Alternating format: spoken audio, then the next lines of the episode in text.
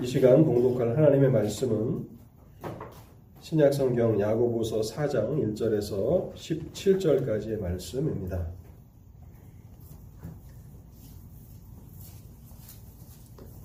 하나님의 말씀 야고보서 4장 1절에서 17절까지를 읽도록 하겠습니다.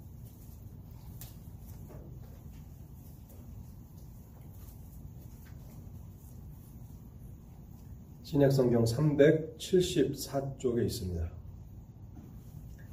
야고보서 4장 1절에서 마지막 절까지를 제가 읽겠습니다. 너희 중에 싸움이 어디로부터 다툼이 어디로부터 나느냐 너희 지체 중에서 싸우는 정욕으로부터 나는 것이 아니냐 너희는 욕심을 내어도 얻지 못하여 살인하며 시기하여도 능히 취하지 못함으로 다투고 싸우는도다. 너희가 얻지 못함은 구하지 아니하기 때문이요 구하여도 받지 못함은 정력으로 쓰려고 잘못 구하기 때문이라. 가늠한 여인들아 세상과 벗된 것이 하나님과 원수됨을 알지 못하느냐? 그런즉 누구든지 세상과 벗이 되고자 하는 자는 스스로 하나님과 원수되는 것이니라. 너희는 하나님이 우리 속에 거하게 하신 성령이 시기하기까지 사모한다 하신 말씀을 헛된 줄로 생각하느냐? 그러나 더욱 큰 은혜를 주시나니 그러므로 일러스되 하나님이 교만한 자를 물리치시고 겸손한 자에게 은혜를 주신다 하였느니라. 그런즉 너희는 하나님께 복종할지어다. 마귀를 대적하라. 그리하면 너희를 피하리라. 하나님을 가까이 하라. 그리하면 너희를 가까이 하시리라. 죄인들아 손을 깨끗이 하라. 두 마음을 품은 자들아 마음을 성결하게 하라. 슬퍼하며 애통하며 울지어다. 너희 웃음을 애통으로 너희 즐거움을 근심으로 바꿀지어다. 주 앞에서 낮추라. 그리하면 주께서 너희를 높이시리라. 형제들아 서로 비방하지 말라. 형제를 비방하는 자나 형제를 판단하는 자는 곧 율법을 비방하고 율법을 판단하는 것이라. 네가 만일 율법을 판단하면 율법의 준행자가 아니요 재판관이로다. 입법자와 재판관은 오직 한 분이시니 능히 구원하기도 하시며 멸하기도 하시느니라. 너는 누구이기에 이웃을 판단하느냐? 들으라 너희 중에 말하기를 오늘이나 내일이나 우리가 어떤 도시에 가서 거기서 1년을 머물며 장사하여 이익을 보리라 하는 자들아. 내일 일을 너희가 알지 못하는도다. 너희 생명이 무엇이냐? 너희는 잠깐 보이다가 없어지는 안개니라. 너희가 도리어 말하기를 주의 뜻이면 우리가 살기도 하고 이것이나 저것을 하리라 할 것이거늘 이제도 너희가 허탄한 자랑을 하니 그러한 자랑은 다 악한 것이라. 그러므로 사람이 선을 행할 줄 알고도 행하지 아니하면 죄니라. 아멘.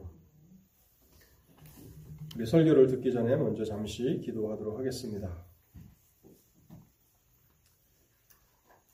자비로우신 하나님 아버지, 이 시간에도 하나님의 은혜를 구하며 간구합니다.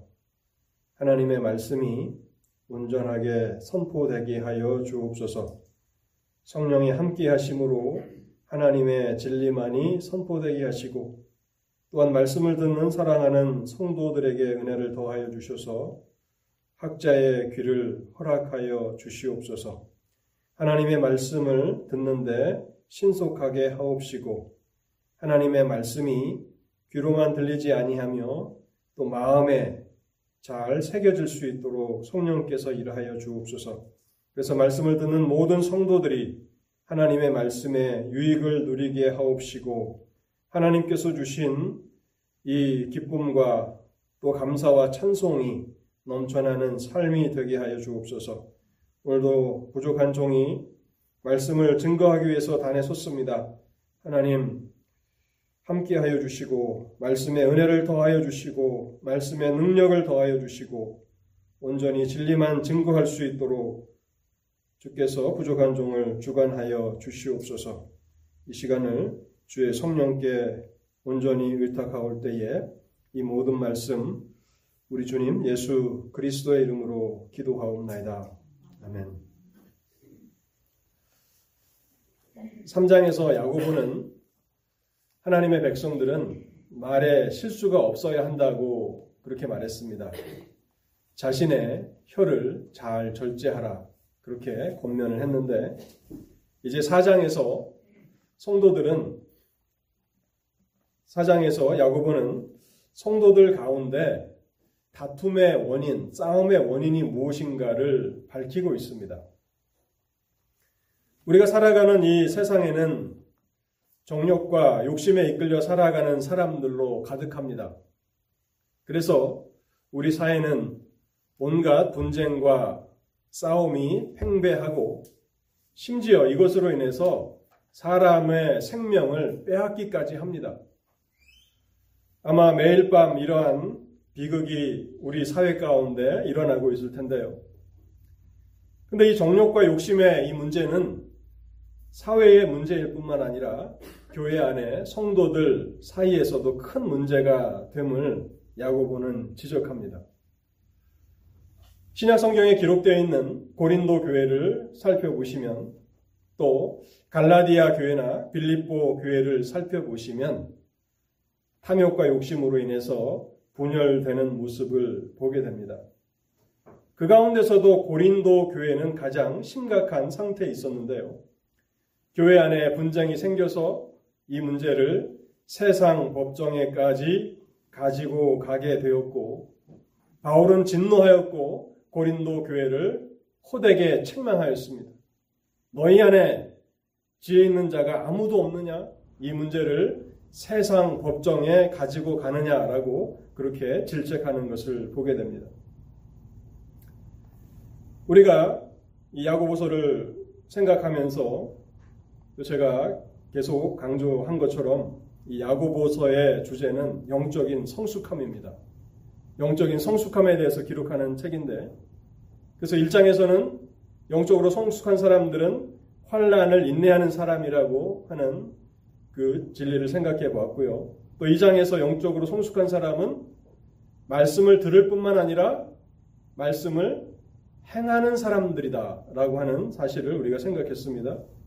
그리고 3장에서는 누가 영적으로 성숙한 사람이었습니까? 자기의 혀를, 자기의 입을 절제할 줄 아는 사람이라고 그렇게 야고보는 교훈을 주었는데요.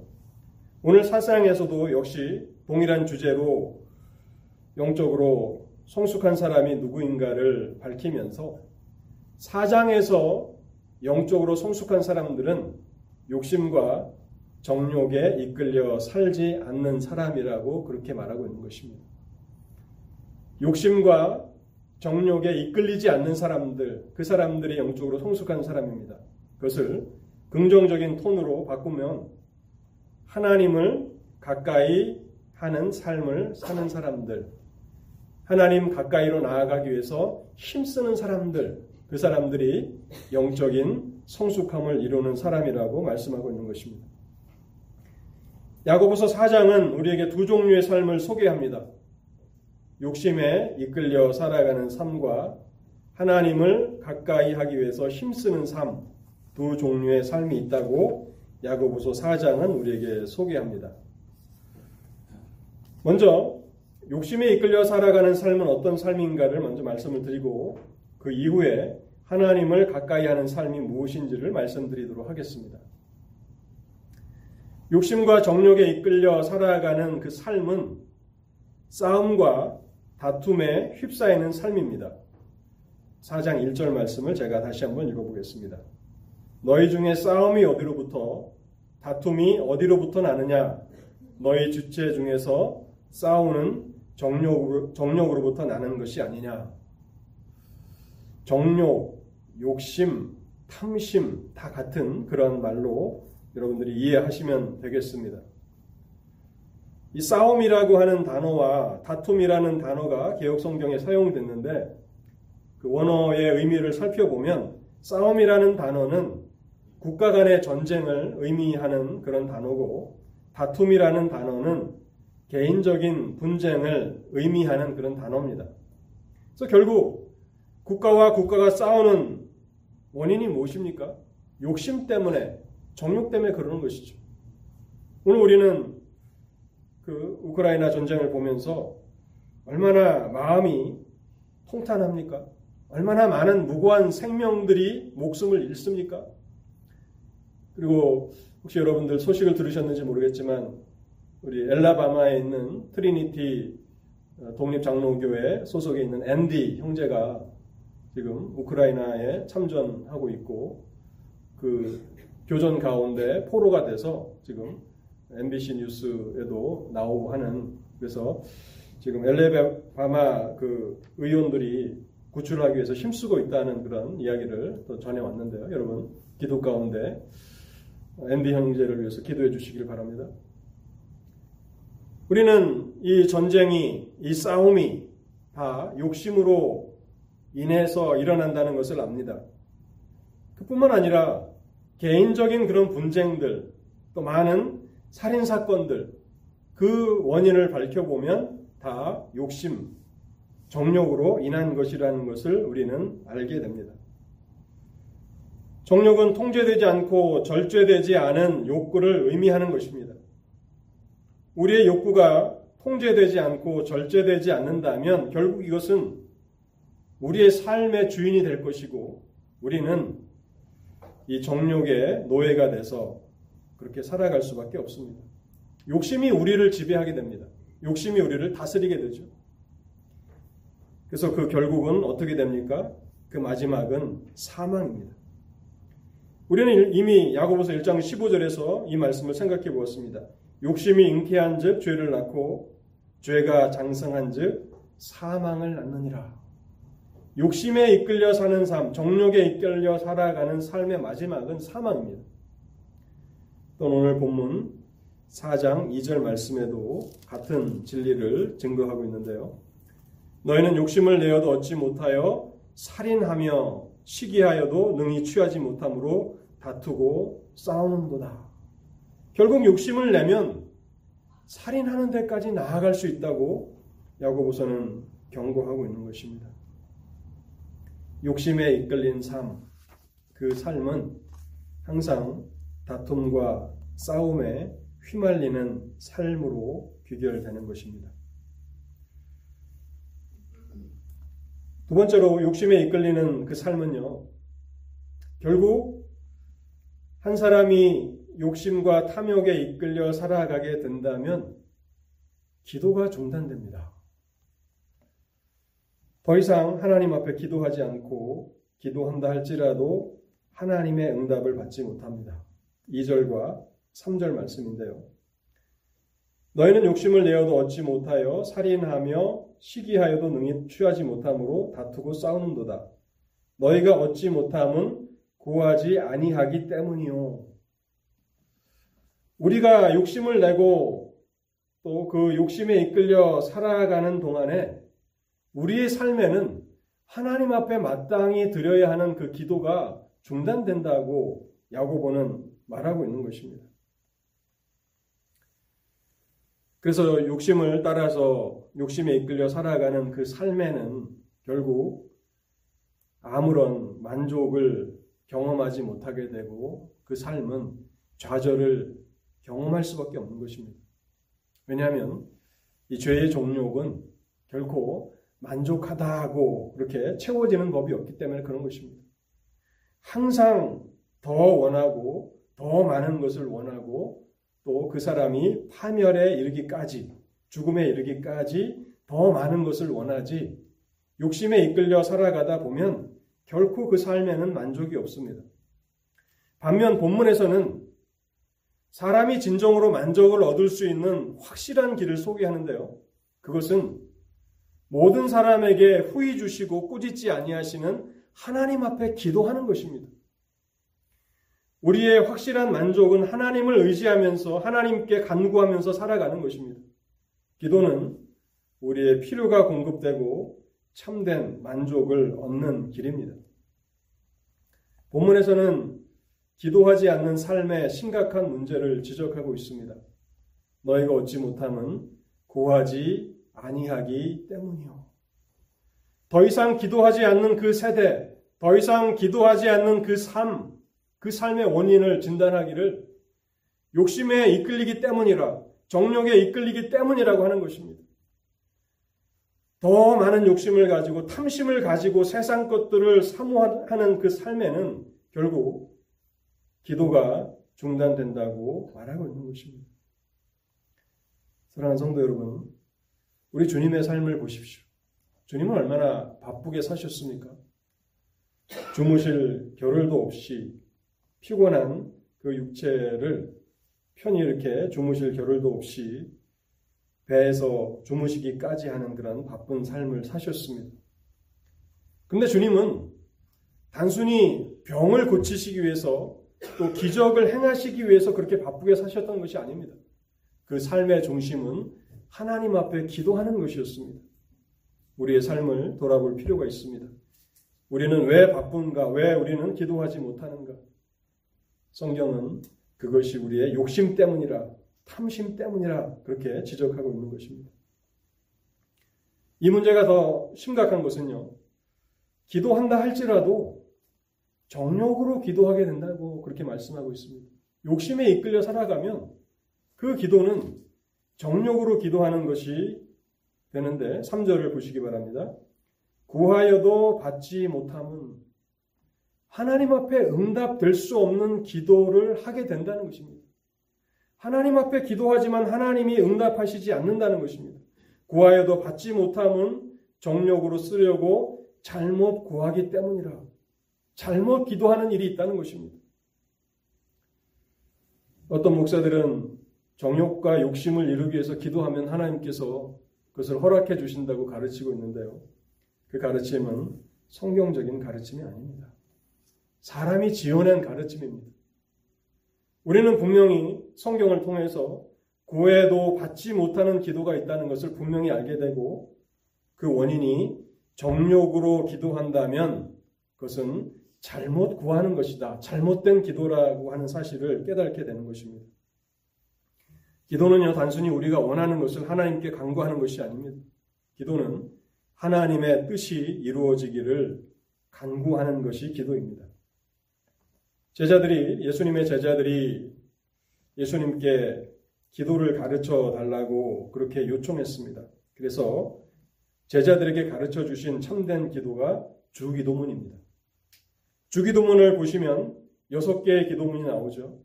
가장 먼저 하나님의 이름이 거룩히 여김을 받으시기를 위해서 기도하죠. 하나님의 나라가 이루어지기를 위해서 기도하라. 또 하나님의 뜻이 하늘에서 이루어진 것처럼 땅에서도 이루어지기를 위해서 기도하라 하고 말씀하고 있습니다. 기도는 하나님의 이름, 하나님의 영광과 하나님의 나라와 하나님의 뜻이 이루어지기를 위해서 기도하는 것입니다. 그리고 나서 네 번째가 일용할 양식. 일용할 양식이라는 것은 우리에게 꼭 필요한 양식을 말하는 것입니다. 사치스러운 것, 뭐 부자가 되게 해달라, 성공하게 해달라 이런 것이 아닙니다. 일용할 양식입니다. 그리고 죄의 용서함에 대해서 죄 용서함에 대해서 기도하는 것이 얼마나 중요합니까? 그리고 시험에 들지 말고 악에서 구해달라. 여섯 가지 기도문입니다. 주기도문의 반은 하나님에 관한 것입니다.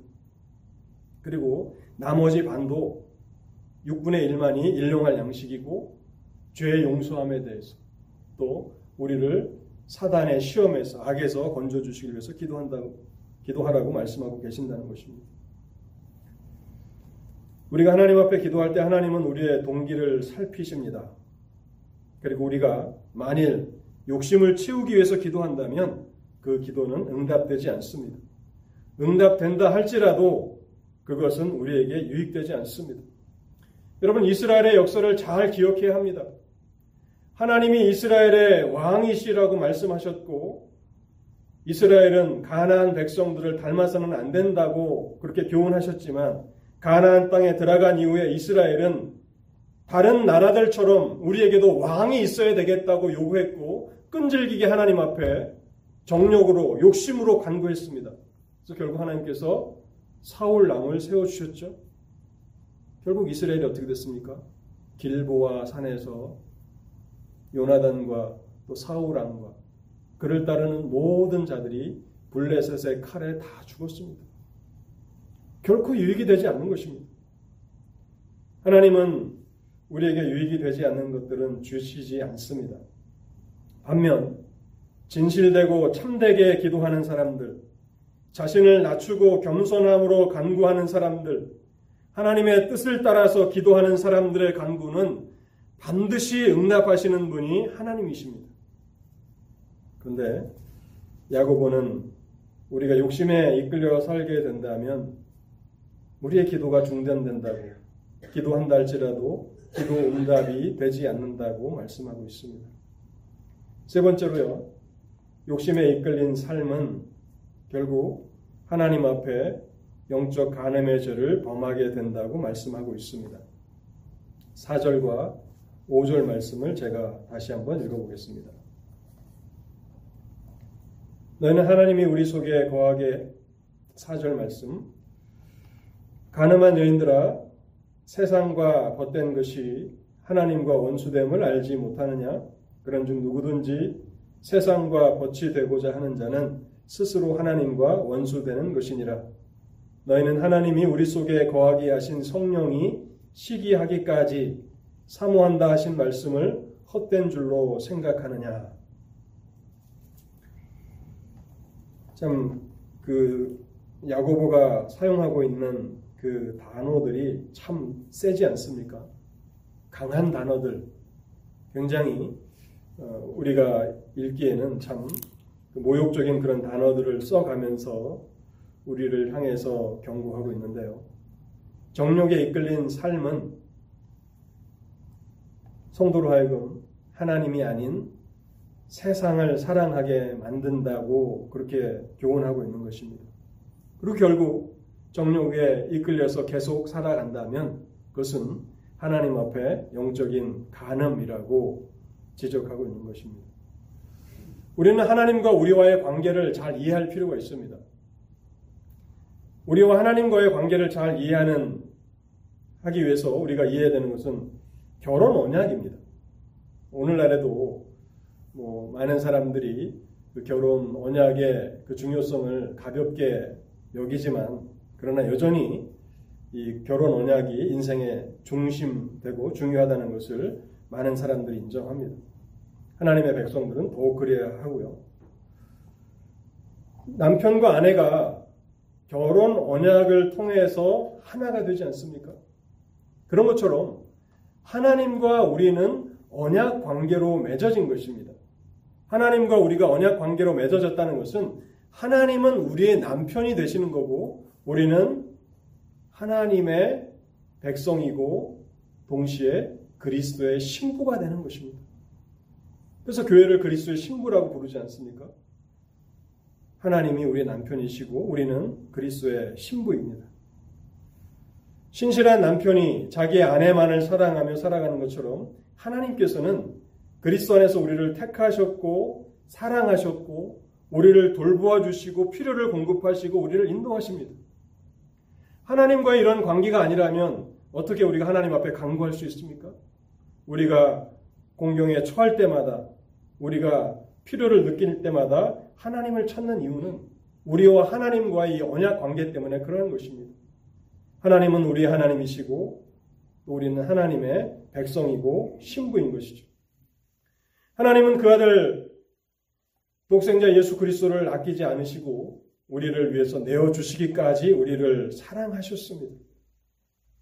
이렇게 하나님은 남편으로서 신실하셨고 앞으로도 신실하실 것입니다. 그 하나님은 신부된 하나님의 백성들이 하나님만을 사랑하고 하나님만을 의지하고 하나님만을 기뻐하고 하나님만을 순종하며 살아가기를 원하시는 것입니다. 그래서 가늠한 여인들아 라고 하는 이 심한 그런 표현을 사용하면서 야고보는 세상을 사랑하며 살아가는 사람들을 질책하고 있는 것입니다. 본문에서는 세상과 하나님 또 벗과 원수를 대조시키면서 그렇게 정욕에 이끌려서 살아간다면 세상과는 점점 더 가까워지고 반면 하나님과는 멀어져 결국 원수가 된다고 그렇게 말하고 있는 것입니다. 야고보서 1장 27절에 이런 말씀이 있습니다. 하나님 아버지 앞에서 정결하고 더러움이 없는 경건은 곧 고아와 과부를 그 환란 중에 돌보고 또 자기를 지켜 새 속에 물들지 아니하는 그것이니라. 자기를 지켜 새 속에 물들지 아니하는 것이라. 사실 우리가 이 말씀들을 잘 생각하면서 우리가 하나님 앞에서 하나님만을 사랑하고 의지하고 기뻐하고 또 순종하고 살아가고 있는지를 돌아봐야 합니다. 본문은 5절에서 하나님은 인격적인 하나님이시다라고 하는 사실을 강조합니다. 하나님이 인격적이시다라고 하는 것은 하나님과 우리 하나님과 우리는 인간적인 그런 관계를 맺으신다는 것입니다. 제가 여러분 한분한 분과 인격적인 그런 관계들을 가지지 않습니까? 어떤 기계적인 관계는 아닙니다. 인간과 인간이 만나서 관계를 갖는다는 것은 참 복잡한 것입니다. 우리의 지성과 감성과 의지가 다 복합적으로 작용되는 것이죠. 그래서 점점 더 어, 누군가를 알아가게 되고 인격적인 교제를 하게 되는데 하나님은 인격적인 하나님이십니다. 그래서 우리가 하나님의 형상을 따라서 지음을 받았기 때문에 우리도 다른 사람들과 인격적인 관계를 맺을 수 있는 것입니다. 하나님은 단순히 멀리 떨어져 계시고 감정도 없으시고 어떤 느낌도 없으시는 그런 분이 아니시라는 것입니다. 하나님께서는 우리를 사랑하시고 우리에게 관심을 기울이시고 우리를 아끼시기 때문에 우리가 하나님이 아닌 세상을 사랑하며 살아갈 때에 거룩한 질투심을 느낀다고 말씀하고 있습니다. 5절을 보겠습니다. 너희는 하나님이 우리 속에 거하게 하신 성령이 시기하기까지 사모한다 하신 말씀을 헛된 줄로 생각하느냐? 결혼 언약에 충실한 남편과 아내가 다른 모든 것들을 허용해도 허용되지 않는 한 가지는 남편이 아내가 아닌 다른 여자를 또 아내가 남편이 아닌 또 다른 남자를 사랑하며 살아가는 것일 것입니다. 물론 자기 남편이나 아내에 대해서 사랑하는 감정도 없고 또 아끼는 마음도 없고 전혀 관심이 없다면 뭐 남편이 아내가 어떠한 삶을 살아가든지 신경 쓰지 않겠죠. 정말 그 남편을 사랑하고 그 아내를 사랑한다면 그 사람이 다른 대상, 자기가 아닌 다른 대상을 사랑한다는 것은 용납할 수 없는 것입니다. 그래서 여기 시기라고 하는 그 말이 사실은 우리에게는 좀 부정적인 의미를 담고 있지만 하나님 편에 하나님을 묘사할 때 이 시기라고 하는 단어는 그런 부정적인 의미는 없습니다. 하나님의 사랑이 영원하고 신실하기 때문에 우리를 여전히 아끼시고 우리를 여전히 어, 관심을 기울이고 계시기 때문에 우리가 세상을 사랑하며 살아갈 때 성령 하나님께서는 시기하신다고 말씀하고 있는 것입니다.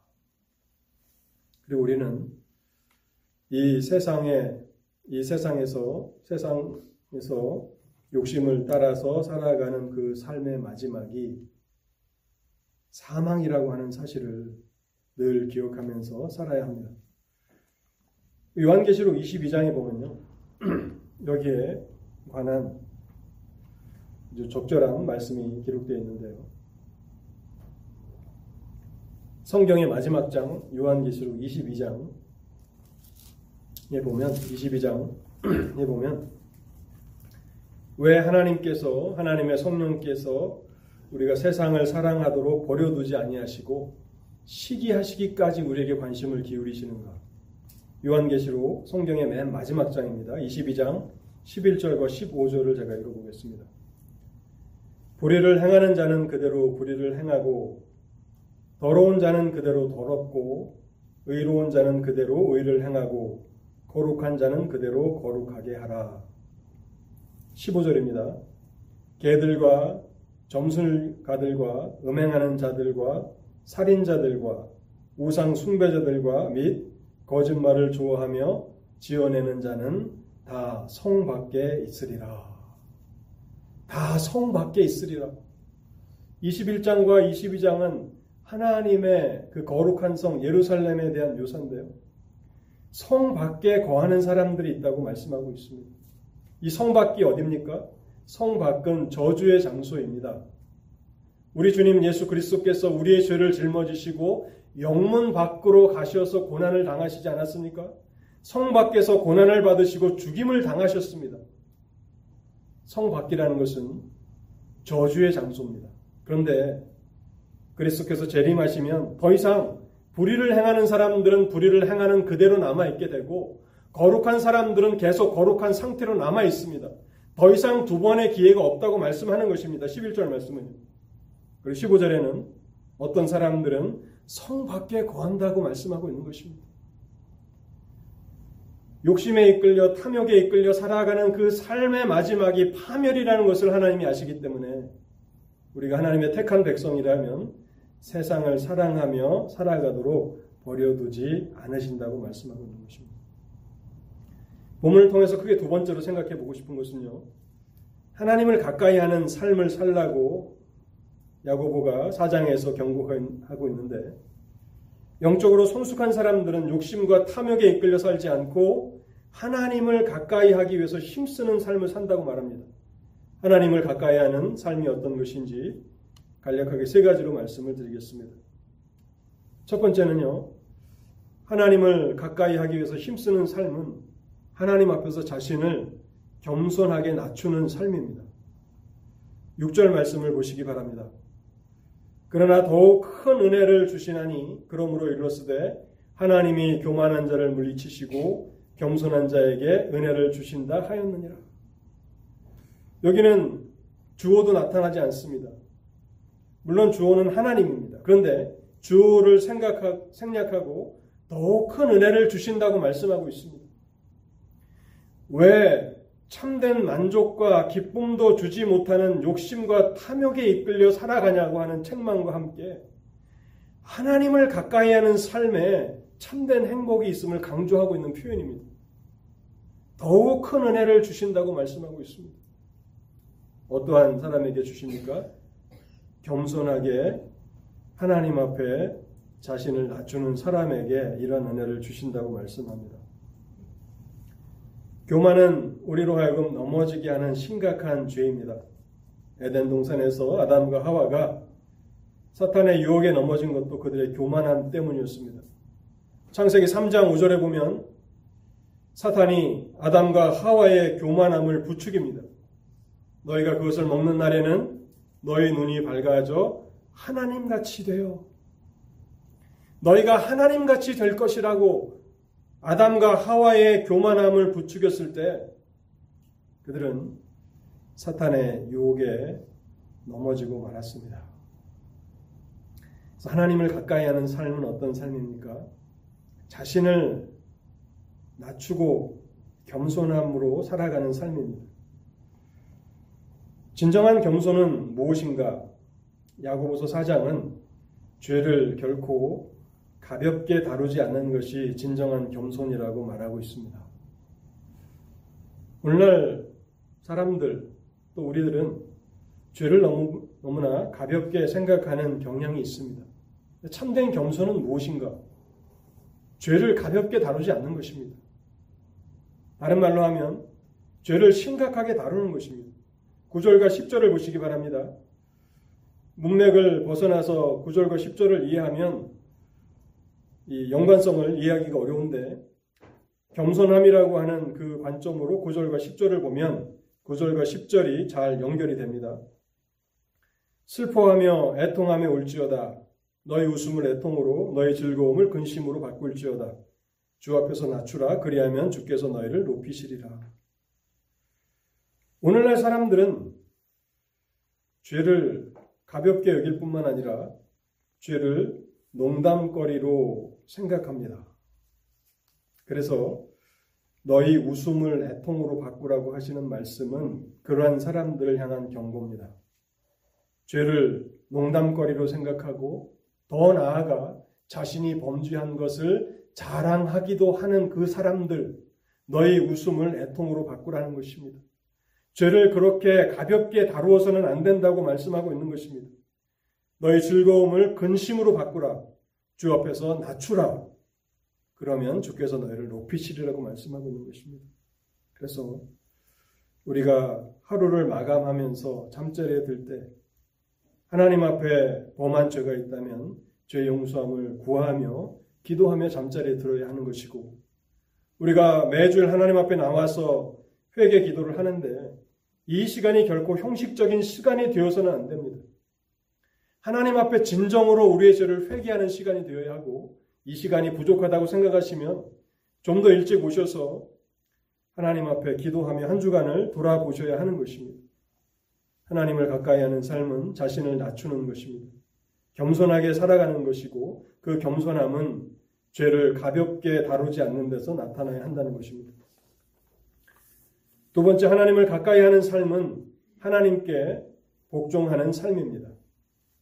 다른 말로 하면 욕심과 탐욕에 지배되어 살지 말고 성령의 인도하심을 따라서 살아가는 것, 살아가라고 하시는 말씀입니다. 7절을 제가 읽어보겠습니다. 그런즉 너희는 하나님께 복종할지어다. 마귀를 대적하라. 그리하면 너희를 피하리라. 신부가 자신의 사랑을 나타내야 하는 대상은 남편입니다. 또 신부가 순종과 복종을 나타내야 하는 대상은 남편뿐입니다. 그런 것처럼 하나님께 복종하라고 말씀하고 있습니다.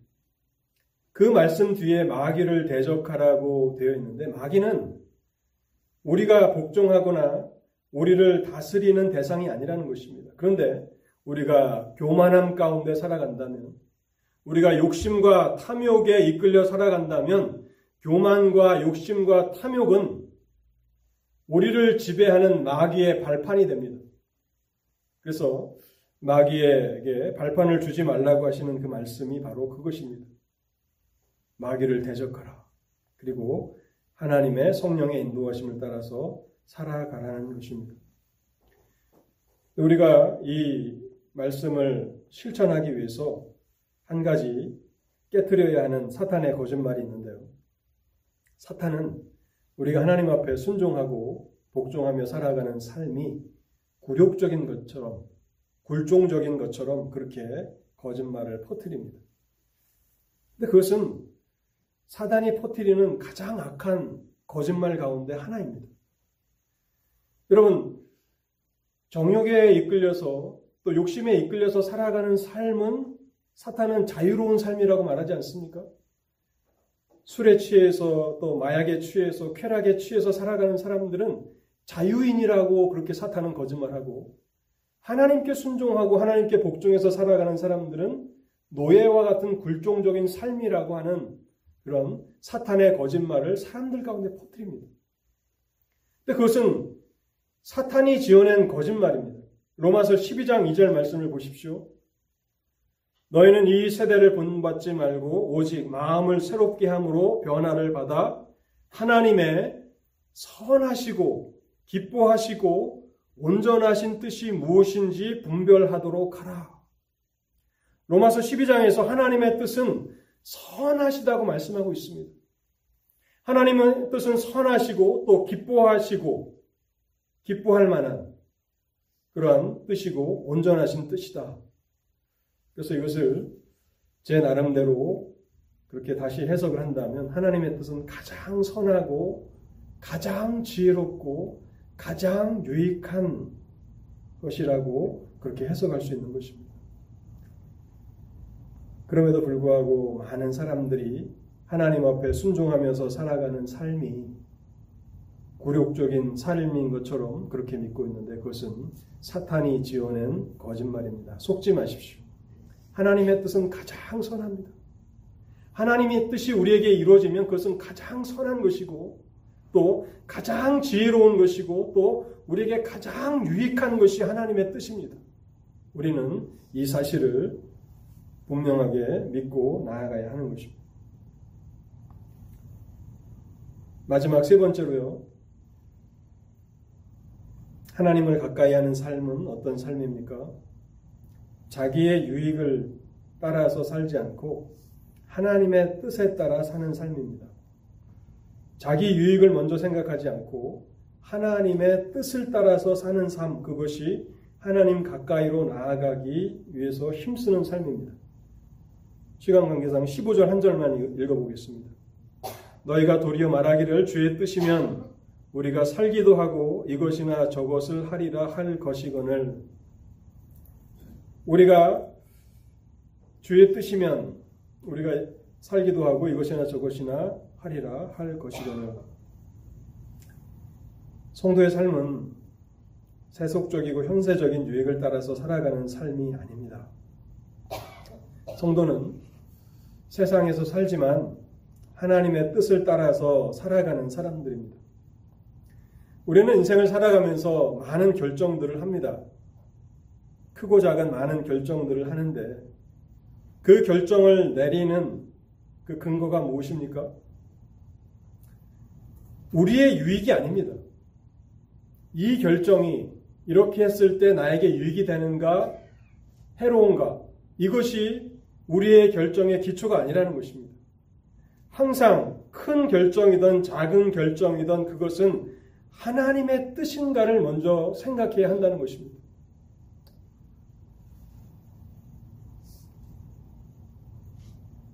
이 일이 얼마나 중요한 일인가를 저는 강조하고 또 강조하고 싶습니다. 어떤 일이 일어날 때, 어떤 결정을 할 때, 인생의 중요한 결정들을 해 나갈 때, 이 일이 하나님의 영광이 되는가, 이 일로 인해서 하나님께서 영광을 받으시는가, 또 이 결정을, 나의 이 결정을 하나님이 기뻐하시는가를 항상 먼저 생각해야 한다는 것입니다. 고린도전서, 고린도전서 10장 31절에 보면 너희가 먹든지 마시든지 무엇을 하든지 다 하나님의 영광을 위하여 하라. 말씀하고 있지 않습니까?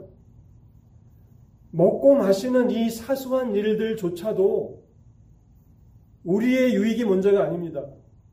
하나님의 영광이 먼저입니다. 교회에서 일어나는 그 모든 일들, 또 교회에서 결정하는 모든 일들, 또 성도들이 결정하는 모든 일들 거기에 항상 이 결정을 하나님이 기뻐하시는가? 이 결정으로 인해서 하나님이 영광을 받으시는가를 생각해야 한다는 것입니다. 그런데 그렇지 않고 살아가시는 분들이 참 너무 많이, 많이 있습니다. 그것은 어, 목사에게는 큰 슬픔인데요. 여러분들은 항상 하나님의 뜻을 먼저 생각하며 살아가실 수 있기를 바랍니다. 17절 말씀을 제가 설명하고 오늘 설교를 마치려고 하는데요. 야고보는 여기에 있어서 한치의 양보도 없습니다. 그러므로 사람이 선을 행할 줄 알고도 행하지 아니하면 죄니라. 여기 선이라는 것은 무엇입니까? 하나님의 뜻을 패러프레이즈 한 것입니다. 다른 단어로 바꾼 것입니다. 하나님의 뜻을 행할 줄 알고도 그것을 실천하지 않는다는 것은 죄입니다. 우리가 어떤 결정을 합니다. 뭐 교회를 떠나고 또 새로운 교회로 옮기고 또 직장을 옮기고 또 이사를 가고 모든 삶에서 얼마나 많은 결정들을 합니까? 그 결정에 있어서 항상 생각해야 되는 것은 이것이 하나님의 뜻인가? 하나님이 이를 기뻐하시는가? 또 거기에 더 덧붙인다면 나의 유익이 아니라 다른 사람이 유익을 얻는가? 그리고 맨 마지막이 그것이 나에게도 유익이 되는가?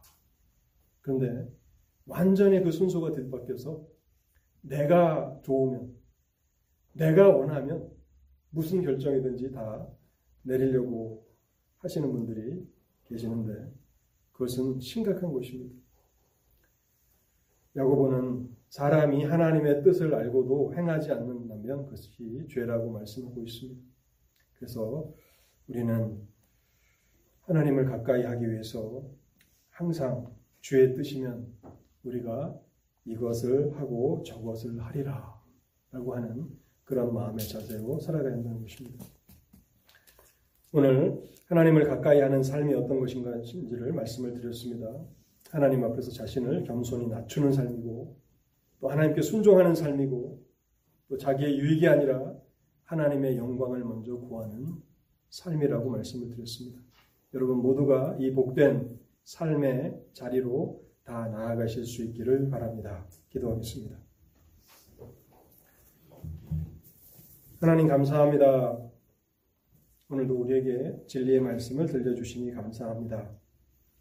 하나님의 말씀은 우리를 바르게 하고 또 우리를 책망하기도 하고 또 우리를 지도하며 우리를 위로하고 또 우리를 회복시키는 그런 말씀인 것을 감사합니다. 하나님 아버지, 우리의 각자의 처지와 형편이 다르기 때문에 성령 하나님께서 이 말씀을 적용하여 주실 때에 또 교훈이 필요한 자들에게는 교훈을 허락해 주시고 또 책망이 필요한 자들에게는 또 책망의 말씀으로 또 위로가 필요한 그런 성도들에게는 위로의 또 회복과 힘이 필요한 성도들에게는 회복과 또 힘이 되는 그런 말씀이 되도록 이 말씀을 다루어 주시옵소서.